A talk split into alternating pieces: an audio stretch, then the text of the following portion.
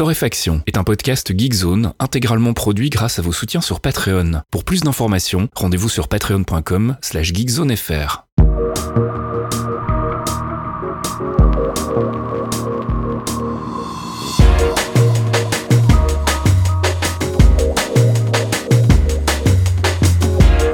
Bonjour Geekzone et bienvenue dans ce 186e épisode de Torréfaction. On est de retour après euh, une longue absence pour euh, bah, partager avec euh, vous notre sélection de l'actu, actu gaming, tech, culture, tout ça. Et puis une actu que je partage avec mon ami Caféine comme d'habitude. Salut Caf. Oui, bonjour, comment ça va? C'est ici qu'il faut parler? C'était bien les vacances avec je, les, les je, guillemets. Je ne sais pas de quoi tu parles. Je, je ne sais pas, c'est un concept, ça a l'air rigolo. Hein. Les gens étaient pas là. Moi j'essayais d'appeler des gens, en tout cas ils étaient pas là. Hein. Ça c'est sûr et certain. Pendant que moi je travaillais Mhm. et on me demandait et alors ça avance? Eh bien non, car j'ai dérangé Bidule sur la plage. Bon, il avait qu'à pas décrocher en même temps. Euh, non, sinon je suis étonné. hein, finalement, les, euh, les habitudes se perdent pas. hein. Je me rappelle de tous les boutons là sur mon truc et tout là. parce qu'on on a réussi à enregistrer du premier coup. Enfin, je dis ça, on n'a pas écouté encore. hein. On sait Non. pas. Ça se trouve, ça marche pas. Mais euh, écoute, je suis confiant. Euh, donc voilà, après euh, cette petite pause, euh, pas mal. euh, je, je pense qu'il est temps de revenir, mais pour ceux qui euh, voudraient savoir, et je vous préviens tout de suite, il s'est passé plein de choses, que moi j'avais plein de trucs à régler cet été, Mhm. euh, n'est-ce pas hein euh, 36-15 ma vie, oui je suis vieux et je vous emmerde tous. Euh, mais euh, du coup il fallait que je signe un appart, tout ça. Enfin déjà il fallait que je le trouve. Enfin, ça a été très compliqué. Euh, et mais du coup je vous préviens qu'on risque d'avoir des, des pauses, on risque de s'arranger au mois de novembre. Ça va être un peu compliqué parce que c'est le moment où je je vais euh, transvaser mes affaires. Évidemment, il y a un petit peu de travaux à gérer, enfin que, que du bonheur, que des aventures, euh, que des trucs simples, évidemment. Euh, nous en reparlerons d'ici là, parce que là, je vois la conduite et finalement, pour la reprise, bah, euh, on a deux trois trucs à raconter pour un mois d'août finalement. Ouais, ça va, il y a de quoi faire, il y a de quoi faire. D'ailleurs, on va y aller tout de suite, hein, parce que sinon on n'aura jamais fini. Ouais. Je voulais juste faire une remarque, tiens, en fait, parce que ça m'a fait marrer. Vas-y. Euh, cette, cette petite absence d'un mois là en fait je me suis rendu compte à quel point on a complètement perdu le sens euh, des semaines en fait Euh, Ah oui. euh, là, je- enfin quand t'es freelance déjà t'as plus de week-end enfin ça veut plus rien dire c'est des zones très floues et puis avec la pandémie en plus où tu sors plus t'as plus d'activité sociale tu vois quasiment plus personne le jeudi c'était vraiment le truc où je me disais ah aujourd'hui on est jeudi et où Tu je peux me situer dans la semaine si tu veux Tu recalibres la avec semaine cette le absence là jeudi. parfois je me dis ah oui merde en fait il y a déjà deux semaines qui se sont passées ça va vite C'est ça. Moi, quand j'ai vu le truc arriver, je fais ah c'est jeudi là, merde. c'est ça C'est ah mais c'est déjà ça. Non, j'ai ouais prendre des rendez-vous pour aller dîner avec des gens par exemple, c'était Ouais. C'était déjà pas mal parce que tu te rappelais de quel jour c'était, tu vois. c'est ça Donc euh, non, je confirme que j'ai bien vu le problème aussi.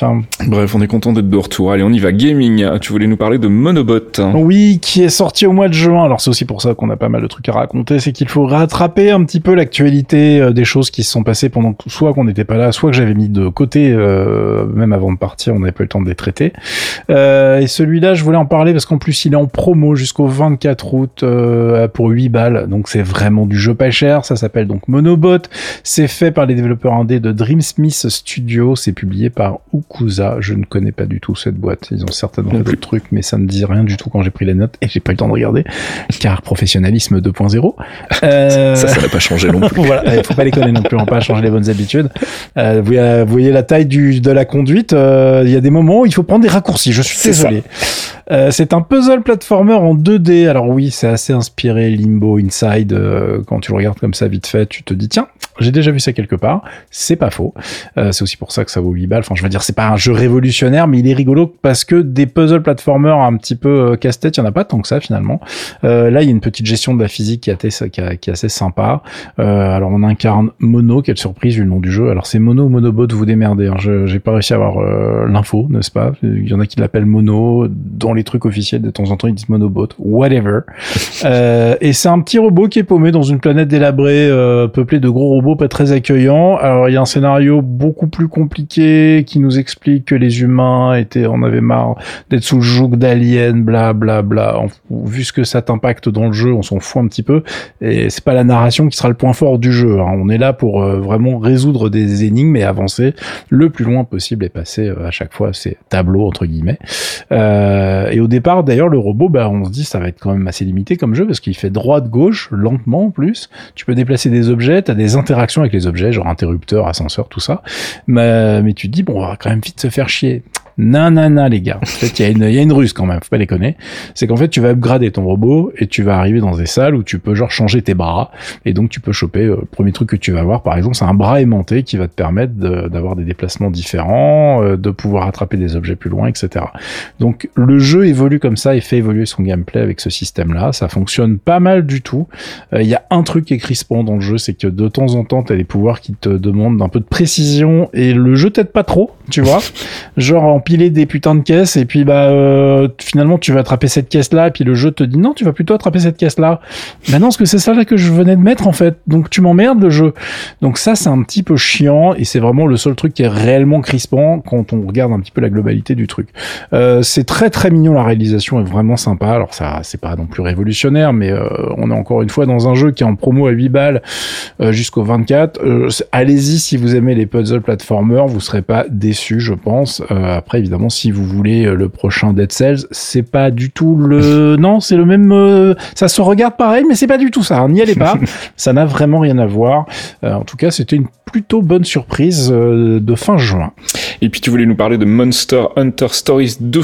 Alors non, mais il y a marqué Monster Hunter, alors je suis obligé d'y aller, tu vois. je voulais pas y aller. je voulais pas y aller. Euh, alors Monster Hunter Stories, à la base, euh, c'est un, un, JRPG qui était pas extraordinaire. Euh, le 2 présente mieux, comme on dit, mais il reste pas extraordinaire non plus. Alors, il y a un énorme test sur Gamecult que j'ai trouvé très bien fait parce qu'il résume vraiment très bien ce que j'en ai pensé. Donc, je voulais linker aussi si vous êtes abonné, allez le lire. Si vous n'êtes pas abonné, euh, bon, ben voilà, hein, faites ce que vous pouvez. Euh, il y avait une bonne vanne. J'ai trouvé des bonnes vannes euh, sur le net parce que les mecs ils ont fait des, des petites des petites blagues autour de Gotha Hatch Them All, parce qu'en fait, si vous connaissez les Pokémon, c'est il faut les attraper. Bon bah là, il faut les faire éclore, parce qu'on est vraiment sur un mix Monster Hunter Pokémon sur ce JRPG. C'est assez bizarre. Alors, c'est sorti sur PC et Nintendo Switch, euh, et on est sur un truc qui a l'air ultra mignon. Genre, t'as envie de l'offrir à tes enfants, et surtout faites pas ça en fait, euh, parce que c'est absolument pas euh, aussi facile que ça en a l'air. Alors, première différence par rapport à Monster Hunter, c'est que là, on incarne un rider qui est en fait une catégorie de personnages dans leur dans cet univers spécifique, qui est plutôt un des gens qui aiment bien les monstres en fait. Eux, ils sont pas là pour les flinguer forcément. Ils aiment bien les apprivoiser, ils aiment bien les discuter avec eux, etc. Bref, c'est les gentils entre guillemets de l'histoire. C'est un, un, petit peu les végans de, de, l'univers du truc.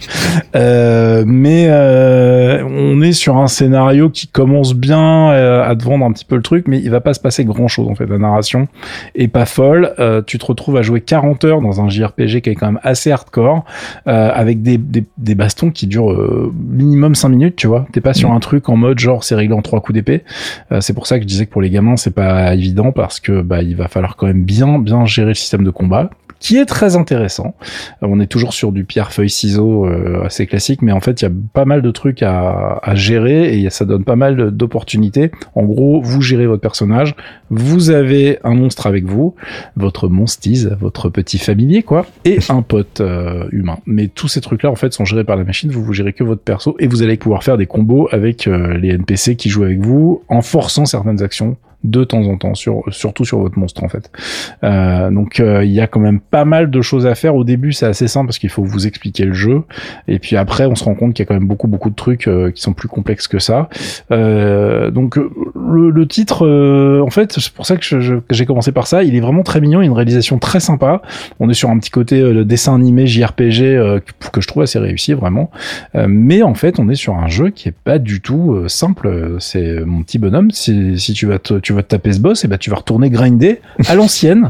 C'est comme dans les vieux JRPG où on te disait, eh, si tu fais le truc en ligne droite, en fait, t'y arrives pas. Parce que t'arrives sur un monstre et tu te fais défoncer, tu fais, ben pourquoi? Parce que t'es un, un, peu trop léger, mon gars. Faut aller, tu, tu, vas aller tuer deux trois monstres en plus. Donc euh, bon, ça surprend un petit peu. Il y a un petit décalage euh, à ce niveau-là. Il y a, il y a en tout cas une grosse générosité dans le jeu. Il y a plein de monstres. Il y a du craft à gogo. Il y a euh, donc une quarantaine, une quarantaine d'heures de jeu pour voir le truc en, entier.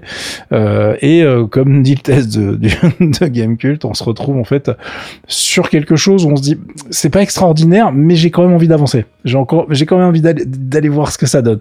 Donc c'est pour ça qu'ils ont collé 6 sur 10, c'est que il y a, c'est pas une note extraordinaire, mais il y a surtout encore un point en moins à mon avis à cause de la version Switch, Mm. car eux ils ont testé la version Switch, moi j'ai testé la version PC euh, sur Steam. La version Switch apparemment techniquement est à la ramasse totale Ah. Euh, et ça rame en fait. C'est vraiment pas, c'est vraiment pas ouf. Alors qu'évidemment, bon, là, sur un PC un peu correct, la version Steam marche très très bien, donc j'ai pas du tout eu ce problème. Euh, vous pouvez euh, tout à fait y aller les yeux fermés, il y aura pas de souci. Si vous aimez bien cet univers et les JRPG, c'est normalement un truc qui va vous occuper un bon moment. Allez, on enchaîne sur Death Door. C'est pas facile à prononcer ça. Death Door. Non, c'est vrai que maintenant que tu le dis, parce que je l'ai écrit en fait, hein, je l'avais pas dit jusqu'à ce qu'on enregistre, mais effectivement, ça peut être un problème. Euh, c'est un petit titre qui euh, bah, s'offre un, un solide 85% sur Metacritic. Alors euh, 85% euh, après notre 6 sur 10, là tu vois qu'on on step up.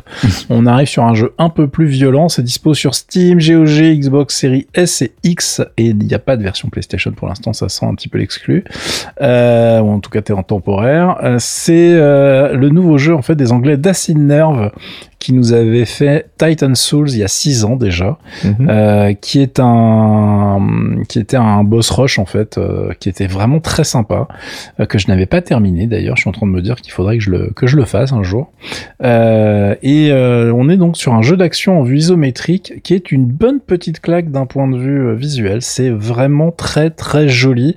Alors il y a un petit scénar rigolo. hein. Vous êtes un corbeau fonctionnaire. Et ouais les gars, vous êtes en charge de récolter des âmes pour l'administration. Ils ont vraiment fait un bureau euh, genre l'administration et genre faut bosser quoi. Tu vas tu vas pointer etc.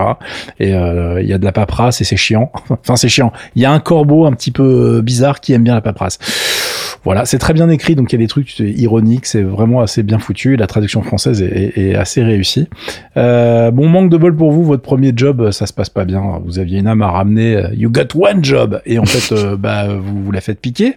Donc, il faut aller euh, la récupérer dans une zone où euh, la mort n'existe pas. En fait, en tout cas, il y a des bestioles qui devraient être euh, mortes depuis un bon moment, et c'est pas le cas. Et généralement, ça se passe pas bien dans ce cas-là. Euh, et évidemment, c'est un peu agressif comme environnement, et vous allez avoir un petit peu de boulot. Alors, euh, c'est un jeu d'action assez classique. On est sur un, un titre, euh, bah, qui révolutionne rien, mais qui fait tout plutôt très bien. On, on est euh, avec notre petit corbeau qui a une épée, un arc. Il va falloir défoncer évidemment vos ennemis et vous allez avoir des boss à intervalles réguliers qui vont bah, vous poser pas mal de problèmes. hein. Dès le premier, le jeu t'explique que bon bah maintenant mon petit bonhomme c'est terminé les vacances, on y va. Euh, va falloir que tu, tu révises un peu. Alors il y a rien d'incroyablement difficile une fois que vous avez pigé les, les patterns, mais euh, bon je, je, le premier il réveille quoi parce que t'étais un petit peu en mode genre oh là là c'est un labyrinthe, il faut que je m'y retrouve. Ça calme assez assez vite. Euh, c'est un Metroidvania donc il y a des zones que vous allez voir euh, quand vous vous baladez dans le level design qui est vraiment bien fichu, mais que vous ne vous pourrez pas accéder. Enfin vous allez deviner tiens on peut aller là Mhm. un jour quand tu auras le pouvoir qui te permettra de débloquer le truc pour y aller. Euh, donc ça, c'est un peu crispant au départ quand, bah, si, voilà, faut aimer les Metroidvania, faut aimer faire un petit peu de, des allers-retours. C'est pas trop violent, hein, il y a largement pire dans le genre. Là, il y a un hub central, il faut, euh, il faut juste euh, se rappeler euh, des endroits que vous aviez déjà visités, etc. Donc ça, c'est pas le genre de jeu que tu vas mettre en pause et reprendre trois semaines ou deux mois après. Mhm. Parce que là, c'est fini, tu sais plus où t'habites, euh, tu peux tout reprendre depuis le début, sinon c'est mort. Je, je suis, euh, bon voilà, c'est pas, j'ai du mal avec ça de temps en temps, mais là, je, ça m'a pas trop crispé. Euh, en tout cas, j'ai beaucoup aimé le, le gameplay. Donc avec l'arc, l'épée, en fait, ce qui se passe, c'est que tu as des attaques chargées, tu as des attaques avec, donc tu peux faire des roulades évidemment, euh, et tu as des points que tu vas débloquer avec ce système de soul. Tu peux payer tes bonus en fait avec- quand tu reviens à l'administration. Tu, tu as ton superviseur qui te filera des points en plus. Alors ça modifie pas le gameplay vraiment, ça modifie tes stats surtout. Euh, donc tu vas taper plus fort, tu vas euh, aller plus vite, etc. Euh, la force du jeu, c'est qu'en fait, bah, tout l'environnement est magnifique. Euh, le gameplay est au niveau de l'environnement. On est sur un- les musiques sont vraiment somptueuses Euh, et on est sur un truc qui est bien écrit. Donc t'as envie d'avancer, t'as envie d'aider notre pauvre petit corbac euh, qui est paumé. Et comme le jeu pour le terminer c'est environ 7-8 heures, euh, un peu plus pour faire euh, le 100%. Bah franchement, euh, c'est un produit qui est extrêmement propre. C'est du Devolver digital quand ils sont au taquet, tu vois. Mhm. C'est un truc qui vaut 20 balles, euh, donc en plus ça va pas vous ruiner. Euh, et je suis pour l'instant euh, vraiment, dans les dans les trucs de la rentrée, je pense que c'est vraiment un des jeux à faire euh, si vous aimez bien le genre. Si on veut être vraiment tatillon, on pourrait pinailler sur le fait que la vue isométrique, bah des fois pour les distances c'est pas évident. Donc des fois t'es pas super sûr de toucher le boss ou de te faire toucher parce que si tu t'es emporté quand tu donnes un coup d'épée par exemple, donc ton personnage avance et si tu touches certains ennemis en fait tu prends des dégâts. Euh, donc du coup des fois tu avances plus que ce que tu pensais avancer Mhm. tu te fais toucher ça t'énerve. Bon voilà c'est la vie les gars hein. c'est le jeu ma pauvre Lucette. Mais euh, ça sera pas non plus euh, c'est pas dramatique voilà. C'est pas un problème de gameplay rédhibitoire euh, qui va vous faire criser plus que ça. Bon, voilà c'est excellent. Je vous ai linké Metacritic et le test de Gamecult. Euh, je vous ai linké la page officielle. Donc normalement vous êtes équipé pour aller voir si vous voulez acheter la chose ou pas Et puis forcément, on était obligé d'en parler, hein, vu que c'est un peu le truc dont tout le monde a discuté, débattu euh, ces dernières semaines, c'est l'annonce de la Steam Deck. Là, ah, on dit là où le Steam Deck Ah, Moi, je fous la- Tiens, j'ai pas, pas réfléchi, moi j'ai dit la Steam Deck, mais ouais, non, c'est une Je console. fous la donc merde direct. je sais Eh ben, c'est pas une console, Fastkill. Oui, enfin, ça Ce ressemble pas à une console. C'est une console. Bon, tu l'as Non, compris. j'aime bien foutre la merde direct. Moi, je, je, je- c'est pour réveiller les gens, tu vois, qui étaient pas intéressés par Death Door. Euh, donc, Steam Deck, forcément, on en parle. euh, Vous en avez déjà beaucoup parlé, même sur notre forum. hein. Ça a été euh, un petit peu le, le, le, le truc qui a animé notre Discord et notre forum pendant un bon moment cet été. Euh, c'est quoi donc? Ce n'est pas une console, c'est un PC portable qui ressemble fortement à une Switch, qui est donc fait par nos amis de chez Valve, qui est prévu pour sortir pour les premières livraisons cet hiver en décembre. Euh, vous, si vous le réservez aujourd'hui, vous l'aurez euh, peut-être mi 2022, j'ai l'impression. Hein. Mhm. Donc euh, il y a quand même du monde qui est intéressé et des capacités de fabrication euh, qui sont ce qu'elles sont, voilà, c'est-à-dire pas magiques. Euh, et on est sur un engin assez surprenant. Donc le but du jeu, c'est de pouvoir utiliser votre librairie Steam euh, bah, un peu partout. Euh, on est sur un produit, je vais donner les prix tout de suite, hein, comme ça vous, savez- vous allez voir où est-ce qu'on se situe. On est sur des prix qui commencent à 419 euros pour la version 64 Go euh, que j'appellerais la 64 Go lente, car c'est pas un SSD, c'est de la mémoire eMMC qui est pas ultra rapide, enfin c'est pas aussi rapide qu'un du SSD. On a un modèle à 549 euros avec un SSD à 256 Go et un modèle à 679 euros, ça commence à taper un peu là, Ouais. euh, avec 512 Go en SSD et un écran euh, avec verre anti-reflet, c'est-à-dire que les autres modèles n'ont pas cet écran anti-reflet, il faut bien gratter un petit peu. Euh, donc là, vous vous dites, bah oui, mais moi, ma librairie Steam, mon trois jeux et demi, je vais remplir cette mémoire, c'est un peu un problème. Donc on peut rajouter effectivement du stockage là-dedans. Euh, c'est de, enfin, format qu'on connaît déjà qui est le micro SDXC, euh, mais c'est pas non plus un format qui est ultra adapté pour faire tourner les jeux super vite. Enfin, c'est pas avec ça que tu vas charger des textures à la vitesse de la lumière. Mhm. Donc je suis un petit peu angoissé, hein, on va voir ce que ça donne. On- pour l'instant, on ne sait pas. Il y a eu des tests. Il y a, pour l'instant, il y a- il y, quelques vidéos sur le net de gens qui ont été testés la chose chez Valve, mais euh, qui ont testé avec euh, des modèles euh, déjà stockés. Enfin, les, les jeux étaient déjà sur la console. Ouais, ouais, ouais. C'était évidemment pas sur de la micro SDX, etc., etc. Donc, il faudra attendre des tests à la maison tranquillement. Alors, pourquoi je disais que c'est pas une console, c'est un PC Parce qu'effectivement, ça tourne sous SteamOS 3.0, qui est en fait un Linux euh, skinné de chez no- nos amis Valve, pour faire très simple, hein. Euh, et avec un APU AMD qui est euh, en fait un Ryzen Zen 2 qui est sur mesure. Donc euh, voilà, AMD a travaillé avec Valve pour avoir un truc qui consomme pas trop, mais qui soit pas trop asthmatique non plus.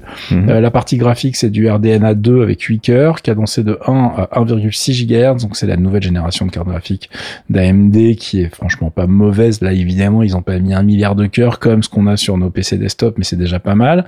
J'en profite pour dire que souvent on parle system on chip, APU, machin. APU, en fait, ça veut dire Accelerated Processing Unit. C'est une dénomination marketing, en fait, hein, chez AMD. C'est, voilà, c'est un CPU avec une partie graphique, point. Euh, ça pourrait exister chez Intel qui a des parties graphiques dans ces trucs depuis 1000 ans. Voilà, eux ils en avaient pas et quand ils ont commencé à rajouter ça dans des CPU AMD, bah ils ont appelé ça comme ça. Donc je, je- je- j'avais vu passer la question. J'y réponds au passage. La bestiole va consommer entre 4 à 15 watts et elle est équipée aussi de 16 Go de euh, LPDDR5 au niveau mémoire. Ce qui est une bonne nouvelle. Ils ont pas été rats, ils ont pas fait de version à 8 Go, tu vois. Hein. Mhm. Bisous Apple. bis- non, enfin, Apple, c'est le stockage le problème et leur version un peu trop basse. Mais pour la RAM, ils auraient pu gratter aussi. Et en fait, ils l'ont pas fait. Ça, c'est une bonne nouvelle. Euh, même si effectivement la version 64 Go MMC, franchement, n'achetez pas ça, quoi. Euh, et l'écran lui-même, donc c'est un 7 pouces de diagonale de 1280 par 800 pixels en 16 dixièmes, euh, qui, euh, bah, du coup, se contentera normalement de la puissance du euh, de la PU AMD qui est euh, qui est dans la machine. On n'est pas sur un truc qui a besoin d'afficher du 4K. euh, On Ouais, est en, clair. voilà, enfin c'est comme Nintendo, on est en mobilité. Qu'est-ce que t'en as à foutre du 4K Mhm. Rien jusqu'au moment où tu vas commencer à mater des séries et des films. Ouais. C'est-à-dire qu'en jeu, très très bien pour les médias, euh, à voir, tu vois, parce qu'on va finalement avoir un, on est habitué à avoir des trucs de super bonne qualité, finalement, même sur un téléphone, hein. On va avoir une résolution euh, mode avion, quoi. Ouais, Enfin, c'est ça. Et je- voilà, je sais pas ce que ça va donner. Euh, bon, après, c'est pas, c'est pas non plus la cata, hein. mais euh, effectivement, ça peut être là que le bas blessera. Euh, la bestiole fait 700 grammes. On est sur un format qui est un peu plus encombrant, qui est quand même bien plus encombrant même que la que la Switch. Euh, donc, euh, quasiment tout le monde est d'accord pour dire que bah, ça va être super pratique chez toi pour te balader, pour jouer dans ton canapé, etc. Mais c'est pas non plus le truc que tu vas emmener dans le métro ou dans Mhm. l'avion, tu vois. Ou alors avec un chargeur, car il faut qu'on parle tout de suite du point qui va fâcher, qui est évidemment l'autonomie. Mhm. Euh, parce que là, les annonces de Valve, c'est entre 2 et 8 heures, les amis. Mhm. Alors quand une boîte annonce entre 2 et 8 heures d'autonomie, c'est souvent plus 2 que 8. Hein. C'est Je- ça. Je veux pas être mauvaise langue, mais bon, hein, on sait comment ça se termine. Et puis ça va être très rapidement une heure et demie. Euh, donc euh, quand la batterie va s'user et que vous allez lancer des jeux un peu gourmands. Donc euh, voilà, vous avez toutes les datas. Maintenant, qu'est-ce qu'on en pense ici? Ben, On en pense qu'on l'a pas déjà, donc on va juger sur pièce et on va attendre tranquillement. Euh, je vais être honnête avec vous, je l'ai pas précommandé euh, parce pareil. que je voilà, J'en ai pas l'utilité en fait, vu Voilà. euh, l'espace dont je dispose. quand je suis dans mon canapé, bah, je joue sur la télé en fait, je joue Voilà. pas sur, sur une console. Donc, euh, Quoi, tu veux dire que dans ton 420 mètres carrés, tu. D'accord, voilà, on a, on n'a pas tous les mêmes problèmes en fait. Moi, je voulais jouer pour mon jacuzzi, tu vois. Donc C'est ça. non, effectivement, c'est il faut en avoir un peu l'usage déjà. Euh, L'autre truc, bah, vous irez voir les images si vous n'avez pas fait, mais j'imagine que vous connaissez déjà tous la, tête de la bestiole. Euh, Il y a beaucoup beaucoup de boulot de la part de Valve sur l'ergonomie. Donc en plus des sticks analogiques classiques et du stick digital et des boutons classiques, ils ont rajouté des touchpads en dessous chaque euh, stick et un écran tactile.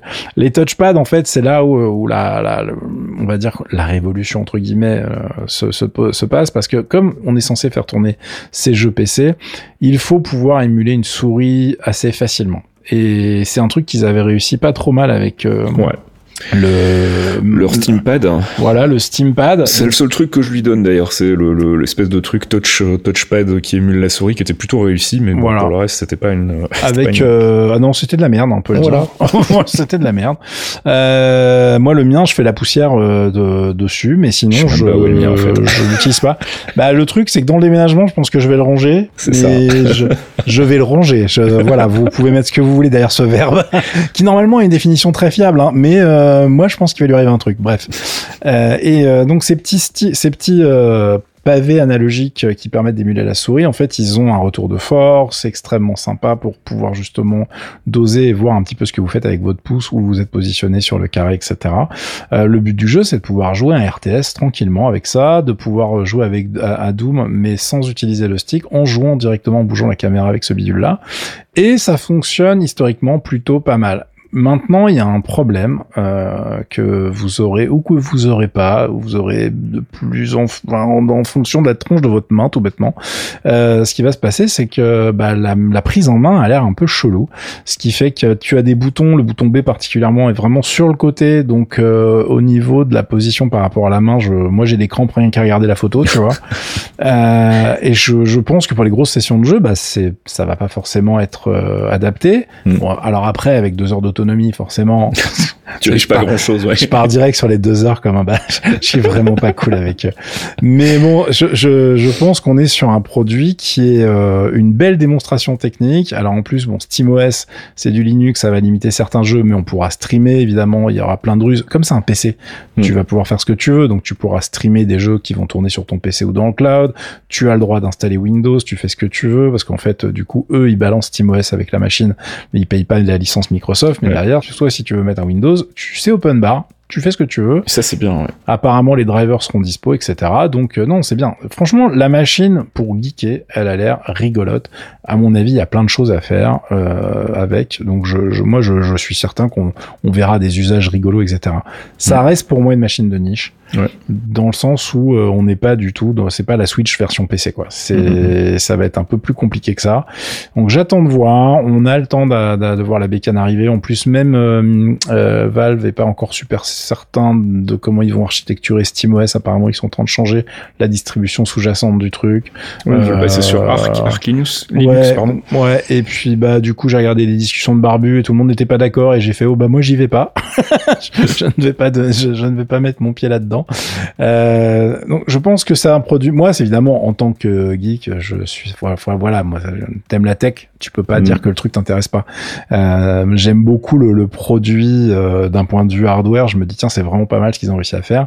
Maintenant en termes d'usage, je crois que quelque part même sur le forum j'avais dû lâcher un set de la merde à un moment donné. c'est parce qu'en fait bah, les cas d'usage sont pour moi extrêmement restreints finalement. On est passé la curiosité Euh, initiale, je pense que.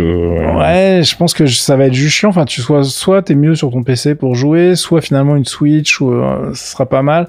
À voir. Maintenant, si vous êtes un gros taré d'émulation, par exemple, ça peut être juste la, ma- la machine idéale. On verra. Ça se trouve, je vais en acheter une, et puis euh, je vais vous dire, c'est génial parce que je fais ça et ça dessus, et puis finalement, ça m'éclate.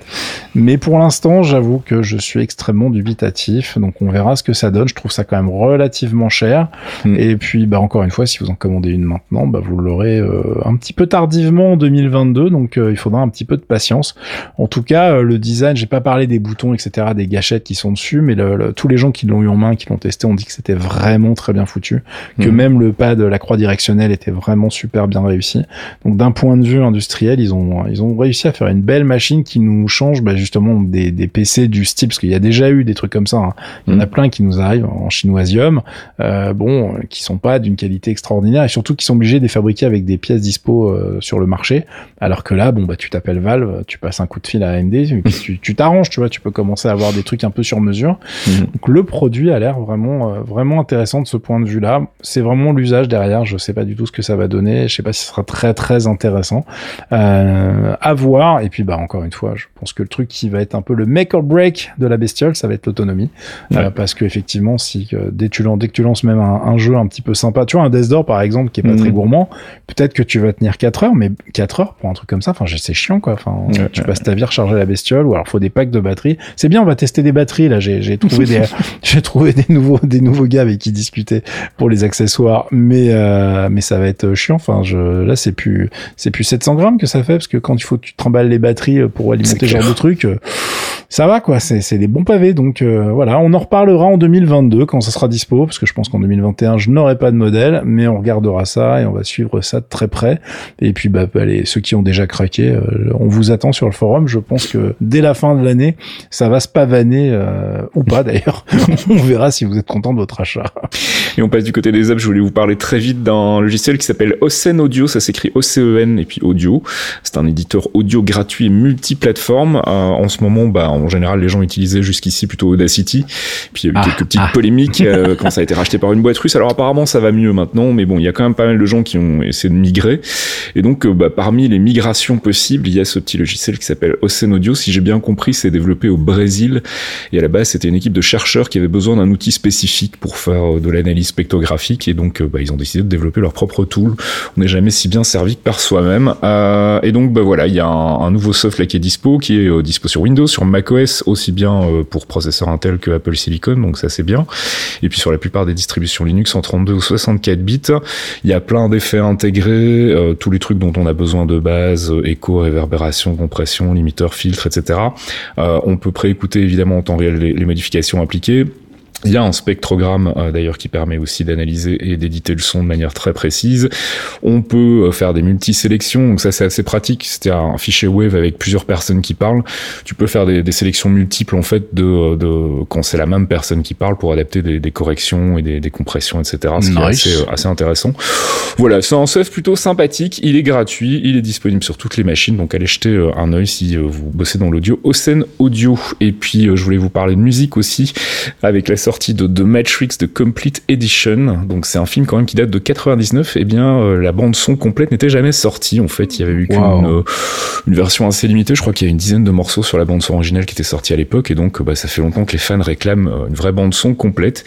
Elle est sortie en version donc remasterisée sur deux CD, trois vinyles, si je dis pas de bêtises. Alors la version vinyle, à mon avis, vous la trouverez plus. Je pense que tous les hipsters ont déjà dû se jeter dessus. elle était assez rigolote d'ailleurs, version avec des disques verts un peu mouchetés comme ça. C'était assez sympa. Euh, mais sinon, donc, elle est toujours disponible, disponible pardon, en version double CD. Elle est aussi disponible évidemment sur tous les services de streaming. Moi, je vous ai euh, linké Spotify, mais vous pouvez aussi le trouver sur Apple Music. Et je vous propose qu'on écoute un très court extrait de cette bande son pour vous remémorer quand même à quel point elle était bien. Euh, le morceau s'appelle Switch Out.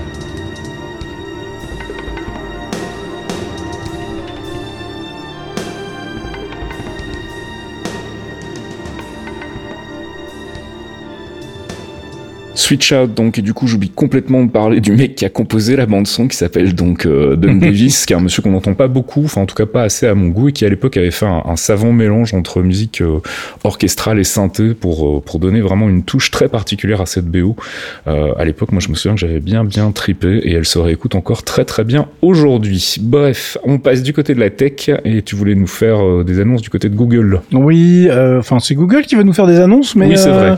En, de manière succincte, on va dire. Euh, ils ont dévoilé euh, très peu de choses, mais ils ont dévoilé quand même la gueule du Google Pixel 6 et 6 Pro, euh, leur prochain téléphone, qui ont été un peu chroniqués partout sur la planète et tout le monde disait bah c'est super cool, mais on n'a quand même pas beaucoup d'infos. C'est normal, ça sort cet automne. Là, ils essayent juste de faire monter la mayonnaise. le truc qui est intéressant dedans, c'est que c'est le premier téléphone qui va être équipé de ce qui s'appelait le projet Whitechapel, qui mhm. devient officiellement le Google Tensor qui est le premier système en chip de Google. Euh, donc c'est une méthode qu'on connaît bien puisque c'est ce qu'Apple avait fait avec ses processeurs de la catégorie A, avec le succès qu'on connaît. Euh, donc là, Google essaye de faire la même chose avec euh, des processeurs dédiés à ses téléphones. maintenant, la problématique, c'est qu'on n'a pas d'infos euh, donc on sait pas du tout ce que ça vaut. C'est vachement pratique. Donc tout le monde a essayé de faire du clic avec. C'est pour ça que je disais dans, sur la conduite, il y a pas mal d'excitation là dans le monde de la presse tech parce que bah trop bien, hein, argent facile, tous les gens vont venir cliquer. Bah euh, mais en fait, bah il y a pas d'infos. Donc euh, pour l'instant, les meilleurs vannes, je les ai eu chez Daring Fireball qui qui fait la comparatif avec les, les, headlines, les titres qui disaient voilà oh là Google devient enfin sérieux sur ses téléphones Pixel. il fait bah ouais ouais, ça me rappelle les phrases comme la prochaine version de Bluetooth sera fiable ou euh, c'est la Linux sur desktop. Euh, bon, oui, effectivement, pour l'instant, c'est pas très crédible parce que historiquement, Google a niveau hardware a fait des choses, mais en termes de vente et en termes de suivi, c'est un peu de la merde. C'est-à-dire que bah ils sont très forts pour lancer des produits ou des softs. Enfin, je veux dire, il y a pas de si vous suivez l'actu depuis 20 ans, vous savez très bien comment ça se passe. Euh, ils sont très très forts pour pousser un truc et puis faire bon finalement non. voilà, tu vois, bah c'était cool, mais finalement on va pas le faire. La dernière exemple en date, hein, c'était dans le monde du jeu vidéo. On va pas reparler de Stadia et, et des mecs qui se sont retrouvés, euh, enfin j'allais dire sans emploi, non, hein, parce que tous les studios autour étaient trop contents de récupérer tous ces gens. mais euh, mais bon, quand t'étais dedans et qu'on t'avait promis plein de trucs chez Google, c'est quand même sympa quoi. Donc euh, ils ont pas peur de couper les trucs quand ils en ont marre. c'est ça, oui. Faut dire ça comme ça. Voilà. On va le dire un peu comme ça, effectivement. Euh, donc on verra bien ce que ça donne. En tout cas, au niveau du look, on est sur des produits qui euh, ont décidé d'arrêter de faire des espèces de plaques de cuisson pour les objectifs. Eux, ils ont carrément mis le bloc, carrément le bandeau noir, hein, le, le, truc massif. Euh, comme ça, t'es pas emmerdé, hein, tu peux pas le louper. Franchement, je déteste pas en fait. C'est-à-dire que globalement, euh, pourquoi pas hein. De toute façon, quand tu vois la gueule des objectifs maintenant derrière les téléphones, autant assumer le truc et puis, euh, enfin, je veux dire, faites tout le dos, les gars. Allez-y, lâchez-vous et puis mettez un peu plus de batterie, on vous en voudra pas. donc, on verra bien ce que ça donne en termes de perf cet automne, mais pour l'instant, on manque encore évidemment d'informations et surtout là où on les attend, ça va être sur le traitement de, de l'image. Ils ont promis beaucoup, beaucoup, beaucoup de choses sur la vidéo. Euh, parce que les pixels ont plus grand chose à prouver sur la qualité des, des photos, mmh. mais en revanche sur les vidéos ils étaient toujours en retrait euh, par rapport à Apple et même par rapport à certains téléphones Android euh, concurrents. Donc là ils ont décidé de mettre le paquet et d'utiliser les mêmes technologies euh, de traitement qu'ils avaient sur les images fixes sur la vidéo. Donc si c'est au niveau, ça peut être extrêmement intéressant. Je, suis curieux de voir ça, euh, mais il va falloir encore être un petit peu patient. Et puis grosse polémique en ce moment autour d'Apple et de ses mesures de sécurité Ouais, alors là, on va repartir pour une demi-heure de podcast. Allez, T'es content Allez, hein, salut. Donc non, c'est chiant parce qu'en fait, euh, bon, je savais que j'allais, on allait être long, on a des trucs plus rigolos euh, encore après à, à, détailler dans la tech. Euh, c'est un sujet extrêmement compliqué. J'ai failli le mettre en coup de gueule, mais ça aurait été un petit peu dévaloriser la nature de, de, de l'information et de la polémique qui va avec. Euh, on est dans une grosse problématique depuis donc quelques jours, quelques semaines maintenant d'ailleurs, euh, puisque Apple a annoncé qu'ils allaient mettre en place pour lutter euh, particulièrement sur la pédocriminalité, euh, un système de... Euh, alors, les gens ont compris ça, donc je vais vous dire cette phrase-là et vous allez voir, genre, oh, c'est horrible, en fait, ça n'a rien à voir. ils vont scanner vos photos pour vérifier que vous n'avez pas des petits enfants dans votre galerie de photos quand vous allez les uploader sur iCloud.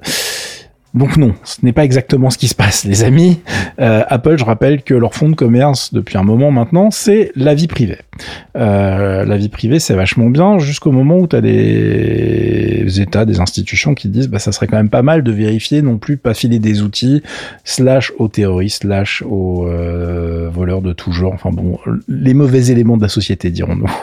Euh, mais le problème, c'est que il y a un problème de curseur, c'est où est-ce que tu mets cette vérification et comment tu gères le truc. Donc ça prend des formes diverses et variées et en technologie c'est un casse-tête sans nom euh, et on a un problème euh, sous-jacent avec ça qui est euh, bah, justement quand tu veux toi faire un produit qui te permet d'avoir une vie privée qui est bien protégée entre guillemets mais parce que bah, il faut aussi penser de l'autre côté de la barrière tu as des gens qui vivent dans des états où c'est un petit peu compliqué en ce moment et que tu voudrais que les gens puissent envoyer des informations sans se retrouver en prison ou pire instantanément. Donc, si tu veux, des deux côtés de la barrière, ça gueule très très fort et il faut trouver un middle ground. Il faut trouver un juste milieu où les gens vont être à peu près satisfaits de ce qu'on leur propose. Euh, donc, la solution pour les photos, en tout cas, parce qu'il y a plein de trucs, hein, vous regarderez les initiatives d'Apple sur plein de niveaux sur iOS 15. Il y en a qui font, euh, qui mettent un petit peu la, la goutte de sueur au front de, de gens comme Facebook. Généralement, c'est une bonne nouvelle pour nous. Hein. Quand ces gens-là ne sont pas contents, généralement, vous avez le droit d'être content. Euh, il y a des choses qui vont justement empêcher les trackers euh, dans vos emails, par exemple, de manière systématique, euh, pour qui, qui mettent pas en joie les gens du marketing, par exemple. mais sur cette histoire de photos, pour y revenir, on est en fait sur une problématique qui est qu'il y a pas mal de gens qui sont exprimés, y compris des gens très proéminents, si tu veux, dans la défense de la vie privée, etc. Snowden en tête, qui mélange un petit peu tout. C'est-à-dire que je comprends qu'il y ait une discussion à ce niveau-là. Mais en gros, c'est euh, une discussion qui est du niveau du, du vaccin actuellement, si tu veux. T'as plein de gens qui s'expriment, ils n'ont pas compris comment marche un vaccin, en fait. Bon, bah là, c'est la même chose. Euh, on est sur un système qui, en fait, pour résumer très très très succinctement, va en fait analyser une base de hash, une base euh, de, de, données, de chiffres si tu veux, qui va être fournie par un organisme spécifique avec des photos qui ont déjà été identifiées sur les réseaux qui tournent entre pédos par exemple, hein, voilà pour être très mmh. clair. Et euh, au moment où vous vous allez envoyer certaines photos sur iCloud, en fait dans le téléphone, et c'est là où les gens étaient un petit peu offusqués, euh, dans l'iPhone directement en fait les photos sont vérifiées comparer avec cette base de données. Alors j'utilise le mot comparer parce que il y a pas mal de gens qui ont dit oui, on va scanner mes photos avec de l'intelligence artificielle, machin, etc. Non, pas du tout. Il y a une base de données qui existe, on regarde si ces photos correspondent. Donc évidemment, dans les faits, il y a plein de défauts de bord. Est-ce qu'on peut pas modifier les photos? Pour faire en sorte de garder l'image, mais euh, réussir à la faire passer quand même et qu'elle échappe à la protection Est-ce qu'on peut pas avoir des faux positifs? Alors il y a un système qui est mis en place, c'est-à-dire que vous avez un système de reporting qui est activé uniquement quand vous dépassez un certain quota, un certain seuil de photos de ce genre-là. Mais il faut évidemment euh, bien réaliser qu'on n'a pas ce seuil, on ne sait pas ce qui se passe. Il y a des plein de trucs qui sont euh, compliqués à piéger pour les gens. C'est par exemple là il y a des mecs qui étaient super contents en disant regardez, on a la base de données, donc on peut faire des faux positifs, fabriquer des images qui vont. Non, en fait c'est pas la vraie base de données. Euh, c'est pas du tout comme ça que ça fonctionne. Et la, la, le côté technique en fait est si complexe que même les mecs dont c'est le boulot racontent de la merde.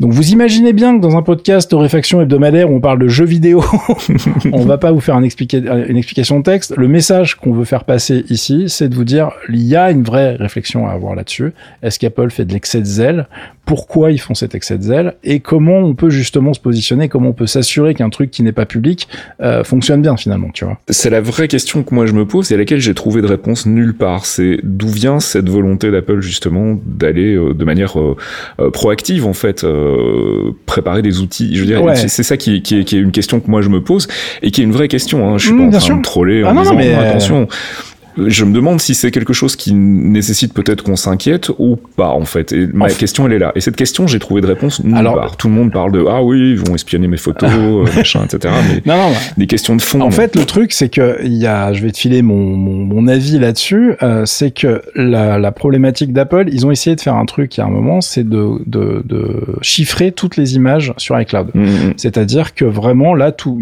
eux ils avaient accès à zéro image euh, personne peut y accéder parce qu'ils n'ont pas la clé la clé c'est ton téléphone en fait. Euh, donc euh, le truc est complètement verrouillé évidemment, grosse levée de bouclier de toutes les agences de sécurité de la planète qu'on fait genre ah bah non, euh, oh là là, c'est la porte ouverte à tous les tous les courants d'air, ça va être un problème. Donc eux, ils sont en train d'essayer de trouver des solutions pour continuer en fait leur push de sauvegarde de la vie privée. Attention, hein, je, on n'est pas naïf sur l'histoire. Hein, on sait très bien que c'est aussi un, un, un, plan marketing euh, extrêmement important pour eux. Bah, le fait que ça touche la pédopornographie en premier est pas du tout innocent non plus à mon avis. C'est bien sûr, euh, mais c'est parce qu'en fait ils bossent avec le, truc, c'est qu'en plus les gens qui ont râlé là-dessus, ce sont les agences qui se qui, qui, bossent pour la défense de l'enfance. Donc mm. les gens ont fait oui, mais après il y aura le terrorisme, gna gna gna machin, etc. Oui, d'accord, très bien. Effectivement qu'il y a des, des, des dérives qui sont possibles. N'oubliez jamais qu'Apple est là pour faire du fric et que là, ils mm. essayent de trouver une solution pour que, en gros, les agences de sécurité de la planète viennent pas leur dire il faut mettre une backdoor. Et attention, hein, Google a exactement le même problème. Euh, toutes les boîtes d'informatique de la planète aujourd'hui ont le cul entre deux chaises entre essayer de sauvegarder euh, tout le business model autour du cloud et autour des devices qu'on nous vend et en même temps donc et, et donc en, vous disant attention là pas de problème votre vie privée est garantie vous perdrez plus vos photos ça va être génial et puis euh, donner les clés de votre vie euh, bah, euh, à toutes les agences, euh, dans toutes les boîtes, de, que ce soit les flics, que ce soit à terme les mecs se disent oui regardez les assurances vont savoir sur Instagram que j'ai mmh. été malade, ils vont me demander plus d'argent, etc toutes les dérives sont possibles quand on part dans ce truc-là. On en aura certainement. Il y a des pays où c'est déjà le cas, mais pour euh, différents trucs, si tu veux. Euh, là, en Chine, ils ont pas besoin de ça. Hein. Ils ont déjà euh, votre score directement dans une application dédiée. Donc, on, on, sait qu'il y a ces problématiques-là. On sait que justement que Apple, sur les pays un peu touchy, la Chine en l'occurrence, va avoir d'autres procédés pour la gestion de son cloud, va avoir d'autres procédés pour la censure, par exemple, ou les applications qui sont dispo ou pas sur le store. Euh, la gestion du, du, cloud chez Apple, par exemple, elle a été oblige, ils ont été obligés d'utiliser de, des prestataires locaux par euh, le gouvernement, euh, mhm. ce qu'ils ont fait, mais il faut savoir que par exemple les données hors photo, mais toutes les autres données sont cryptées par exemple, ce qui a vraiment vénère les Chinois pour le coup, mais ils ont obligé de fermer leur gueule sinon ça allait se voir. C'est-à-dire que globalement c'est des blobs de données qui sont sur les différents data centers et que tout est chiffré avec la clé qui est le téléphone, point. Mhm. Donc ils peuvent pas aller directement sur le serveur, aller regarder ce qui se passe. Ce qui est déjà le cas chez Android et compagnie. Donc si tu veux, euh, les mecs essayent de faire mieux, mais sans qu'on vienne leur chercher des poux dans la tête. Donc le côté préemptif, à mon avis, vient de là. C'est de dire, voilà, maintenant vous pouvez chiffrer toutes vos bibliothèques photos sur iCloud. Personne peut venir vous faire chier. Mais on a mis en place un système qui fait que telle et telle et telles agences sont un peu rassurées, si tu veux, et sont pas en train de nous demander euh, d'avoir une clé euh, parce que de toute façon on sait comment ça va finir. Euh, tu donnes la clé à un mec, euh, c'est bon, tout le monde sait où est le paillasson et où- comment la récupérer. hein. Ouais, ouais, voilà, mais c'était juste pour signaler que voilà, c'est euh, effectivement un sujet un peu touchy et, et c'est euh, c'est très polarisé en fait dans, dans, dans la presse et même dans les gens qui en parlent. Mais c'est normal, hein. générale. Et donc oui oui c'est super normal. Mais du coup tu vois quand t'as des questions un peu basiques comme la mienne, tu te dis tiens pourquoi est-ce qu'ils ont pris cette décision là On on a Moi- de réponse. On a d'un côté les gens qui gueulent si si c'est très bien. euh, On n'a pas de réponse génial. officielle, mais après je te dis, moi je pense que réellement ils essayent de passer à l'étape suivante et qu'il leur faut Oui ça se tient. hein. qu'il leur faut une solution avant en fait parce que je te dis ils ont déjà essayé de le faire. Ils ont ils ont été obligés de faire marche arrière ce que j'avais oublié d'ailleurs. Euh, donc je vous ai linké euh, un thread de discussion euh, Apple et sécurité sur euh, sur Geekzone euh, qui euh, bah, reprend un peu les liens qu'on avait vu passer les discussions qu'on a eues là depuis un peu plus d'une semaine. Euh, y a, voilà c'est pas terminé cette histoire parce qu'évidemment il y a plein de choses. En plus ça touche pas du tout que les photos. Il y a plein d'autres trucs dont je, que j'ai pas abordé mais il y a de quoi faire un podcast complètement dédié. Euh, et oui, on peut tout à fait avoir la position de se dire euh, c'est de l'excès de zèle, ils avaient pas à s'en occuper maintenant, etc. Je suis d'accord et je peux entendre cet argument, mais je comprends aussi leur position dans le sens où quand tu laisses les gouvernements euh, s'occuper de la tech, on sait comment ça finit. hein. Enfin, Je Mhm. veux dire, on est tous très contents d'utiliser tout ça anti-Covid, hein, je crois que c'est clair. Euh, euh, non, mais tu vois, et c'est un truc de merde. Enfin, je veux dire, c'est pas, c'est pas, c'est pas une grosse app, c'est pas un truc. euh, on n'est pas en train de demander des contrôles de ouf, enfin, sauf dans la tête de certaines personnes. Mais euh, c'est un, c'est un vrai sujet euh, qui va en plus devenir de plus en plus critique dans les prochaines années, à tel point que même Google est en train de bosser dessus et voudrait aussi pouvoir rassurer les gens en disant euh, oui, alors bon, nous on regarde vos mails, mais c'est pour vous mettre des pubs et c'est tout automatisé, hein, tout va bien. Euh, tu vois ce genre de truc en Mhm. disant il n'y a pas d'humain qui va regarder euh, vos trucs pour aller vous mettre la bonne pub qui va bien au bon moment, etc., etc. Donc c'est extrêmement compliqué de, rassurer et de donner les clés suffisantes pour que déjà il y a des il y ait des organismes tiers qui puissent aller dire c'est vrai, ils travaillent correctement, c'est vrai, ça fonctionne comme ça, parce qu'il y a toujours le côté euh, ils ont dit que, mais euh, si t'as personne pour aller vérifier, euh, je... ça, super, bah génial. Bah non les gars, moi j'ai pas triché, euh, ces 4 A c'était pas du tout dans ma manche. Donc, non, tu vois, il y a, tu peux raconter n'importe quoi. Donc c'est c'est hyper compliqué et c'est un c'est un sujet qui va être euh, à mon avis extrêmement touchy à un moment. Euh, moi, ce qui m'énerve dans le truc, c'est que vraiment, j'ai lu tellement de conneries euh, dès les deux premiers jours que j'ai fait, ok les gars, vous me saoulez tous. J'avais vraiment l'impression de revivre les experts en vaccin euh, avec les experts en chiffrement. Là, d'un coup, c'était magnifique. Euh, donc là-dessus, c'est c'est vraiment euh, de voilà. Si vous voulez vraiment donner votre avis, documentez-vous. C'est pas un sujet simple du tout. Euh, en plus, ça touche plusieurs aspects. Comme l'annonce d'Apple était un petit peu, il y avait plusieurs choses dans la même annonce, c'était un petit peu compliqué. Il y a des gens qui ont un peu tout mélangé. Donc euh, voilà, ne vous prenez pas la tête. Regardez un petit peu ce qui va, ce qui va sortir. Alors, il c'est dans iOS 15, euh, donc la prochaine version, et qui est en bêta actuellement. Et il- voilà, il y a, il y a des gens qui sont en train de décortiquer ça, dont c'est le métier entre guillemets. J'ai tendance à faire confiance à une boîte qui n'a pas envie de perdre des milliards euh, sur un problème de communication, tu vois. Donc, euh, faut, faut aussi revenir au basique à un moment. Les mecs ne veulent pas perdre de clients, donc le système il a intérêt à être nickel. Euh, maintenant, s'ils ont fait de la merde, on sera très très vite au courant et on en reparlera évidemment. Allez, on va se détendre un petit peu. Oui. On va revenir au plus ou moins Oh au oui. gaming avec euh, la 500 mini. La 500 mini, la dernière arnaque en date, les gars. Là, par contre, je peux y aller. Là, je peux me lâcher. Tu fais un petit jingle. Non, regarde, on va des trucs. Non, je vais même pas pousser un coup de C'est, c'est parce que tu vois, le projet, moi, il me plaît, ça me fait plaisir. La 500 mini, en fait, c'est une euh, le, le der- le dernier truc en date pour vous vendre de la nostalgie en plastique. Euh, c'est une réplique du Commodore Amiga 500 euh, en version mini bah, pour pouvoir euh, jouer euh, à quelques titres des années 80-90 tranquillement avec un bidule qui en fait va utiliser l'émulateur que tout le monde utilise depuis 1000 ans, à savoir UAE, euh, qui existe dans plein de versions différentes, mais Ouais, ouais, euh, le corps en fait est toujours le même. C'est un émulateur qui fonctionne très très bien. On peut même monter des bécanes complètes avec euh, avec euh, un OS fonctionnel sur un sur un Raspberry Pi, sur euh, votre PC directement, sur n'importe quelle machine, ça fonctionne très très bien. Euh, là, c'est, bah, je sais même pas comment ils ont récupéré les droits en fait, parce que alors les droits de Commodore et les droits Amiga, c'est un bordel, les enfants. Pour savoir qui a les droits de quoi et à qui vous devez donner de l'argent. Qui a les droits? Ah oui, oui, oui. euh, non, mais on est en 2021. La machine, elle est morte depuis 95 commercialement. Les mecs se tapent toujours dessus. Il y a toujours un énorme business. Enfin, un énorme, on se comprend. hein. Mais il y a toujours du business avec la marque. Ce qui fait qu'il y a encore des procès. Là, au moment où je vous parle, il y a des mecs qui sont en train de se taper sur la gueule parce qu'ils sont pas d'accord. sur, Non, t'as pas, moi, j'avais racheté ce truc-là, donc j'ai le droit de faire ça. Euh, c'est c'est fatigant. Et vraiment, ils me fatiguent tous. Euh, si les droits avaient été euh, mieux gérés que ça, eh bien, on n'en serait pas là. Et il y aurait, à mon avis, une scène alternative beaucoup plus intéressante euh, autour de l'Amiga. Mais bon, bref, on s'en sort déjà pas mal hein, dans les dans les ordinateurs rétro. C'est celui qui a la scène la plus active, euh, la plus nombreuse, avec le, le plus de projets hardware en plus. Donc, on va pas on va pas se plaindre.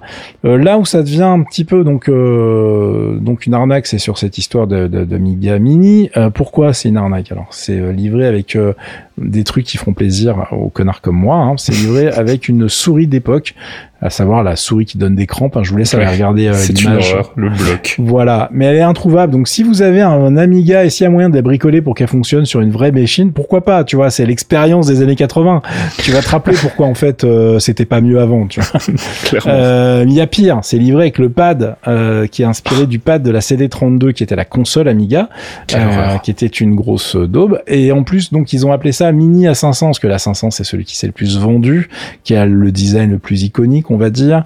Euh, mais en fait, ça gère la, la, la, la partie graphique AGA, euh, donc euh, AGA, Advanced Graphics, je sais plus quoi, j'ai oublié, je suis fatigué, euh, mais qui est en fait celle de l'Amiga 1200. Mhm. Donc en fait, c'est pas un Amiga 500 en plus. Enfin, je veux dire, ils ont, ils allaient pas limiter la machine à l'Amiga 500, alors que dans la bibliothèque de jeux, t'en as plein qui sont bien dans l'Amiga 1200. Mhm. Mais du coup, pour la marque, ils ont fait Amiga 500 parce que bah tu vois, la nostalgie, tout ça, c'est important.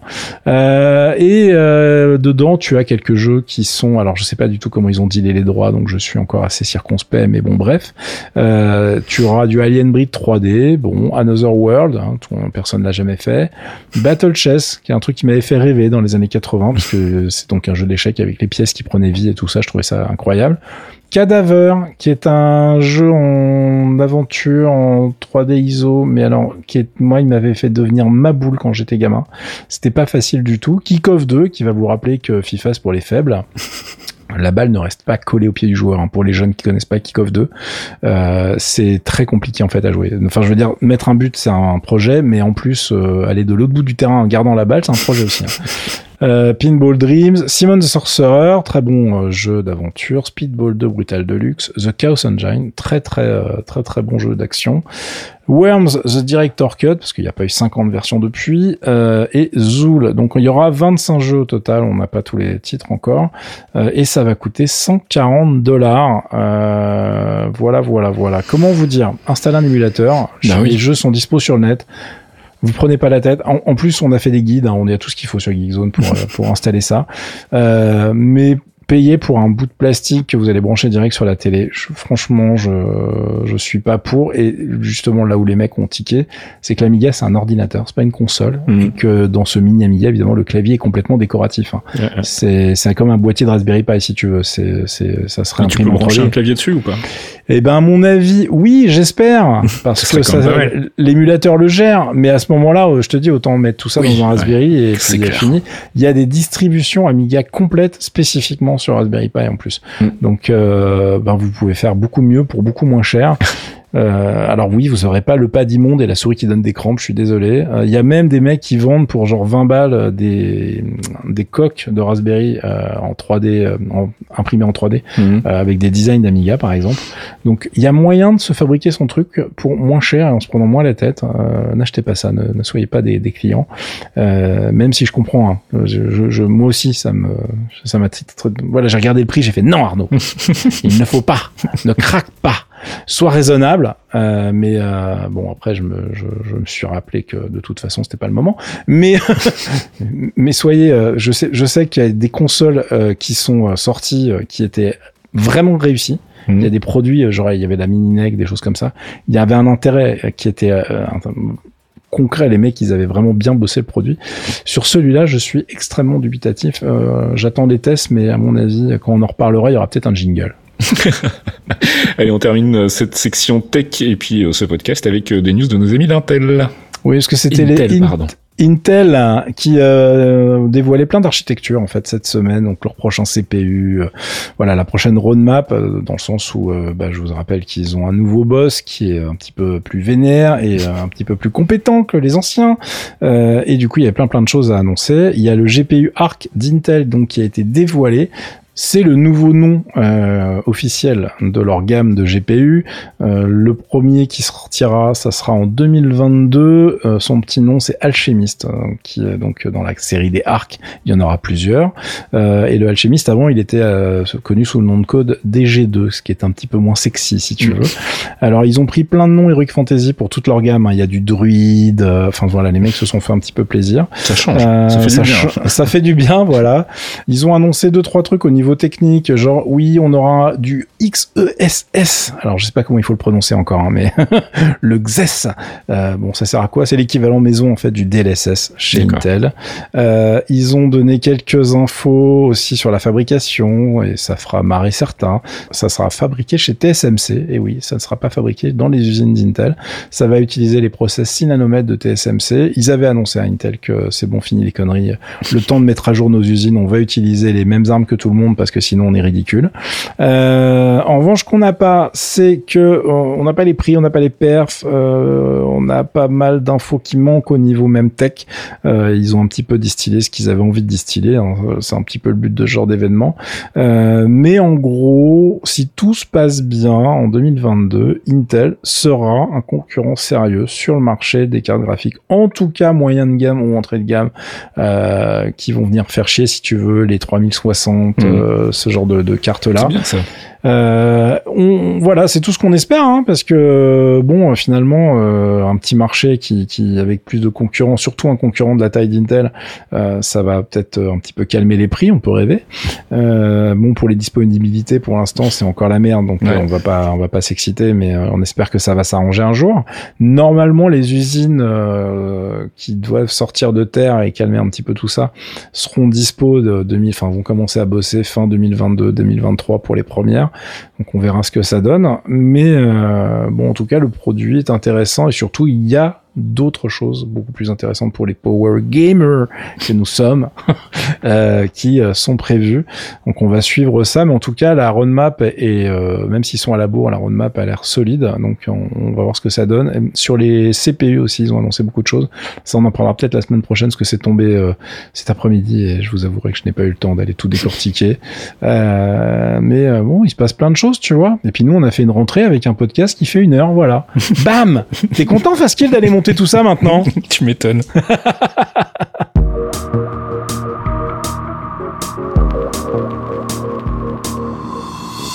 Et c'est la fin de ce 186e épisode de Torréfaction. On espère que notre petit tour de l'actu vous aura plu. On vous invite à venir nous soutenir si vous le voulez sur Patreon, patreon.com slash geekzonefr. Vous pouvez le faire à hauteur de autant que vous voulez. En fait, on va pas fixer de limite, ça serait débile. Si vous voulez mettre 50 balles tous les mois, mettez 50 balles tous les mois, ça nous fera plaisir. N'hésitez pas, puis, hein, voilà, surtout, n'hésitez pas. Euh, vous venez de gagner au loto, mais il n'y a pas de problème. et puis en échange, nous on vous file des petits bonus, des morceaux euh, rigolos des démons du midi, et puis le podcast La Pause Comics ou Archeon nous fait ses recommandations comics tous les mois. Et puis bah voilà, j'ai fait le tour. On, se retrouve euh, la semaine prochaine pour un nouvel épisode. Ouais, tout à fait. Je tiens à m'excuser à tous les fans et nombreux euh, fans de K-pop qui euh, écoutent ce podcast. C'est vrai. Et, je vous avais promis des choses hein, parce qu'on parlait des bonus et le draft. même oublié. Non, mais moi je n'ai pas oublié parce que c'est je, je le vis pas bien hein, en fait. En fait, je le vis pas. J'aime pas promettre et pas deliver.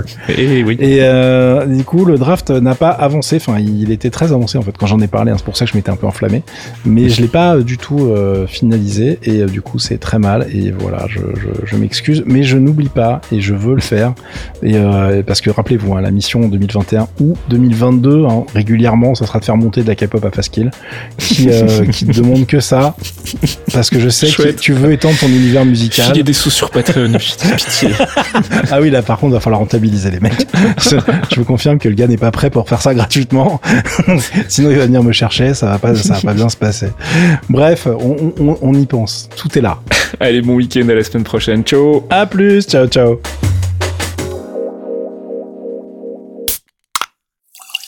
Un podcast signé Faskill. Faskill.com Les clairvoyants, le rendez-vous mensuel de Geekzone présenté par Faskill, Fox Monsieur et Archeon, un podcast d'une heure sur le MCU, le Marvel Cinematic Universe, des news, du théorie crafting rigolo, des focus avisés pour tout vous apprendre sur l'univers Marvel, et bien entendu un peu de musique. Pour découvrir tout ça, rendez-vous sur geekzone.fr. On vous y attend, amis True Believers.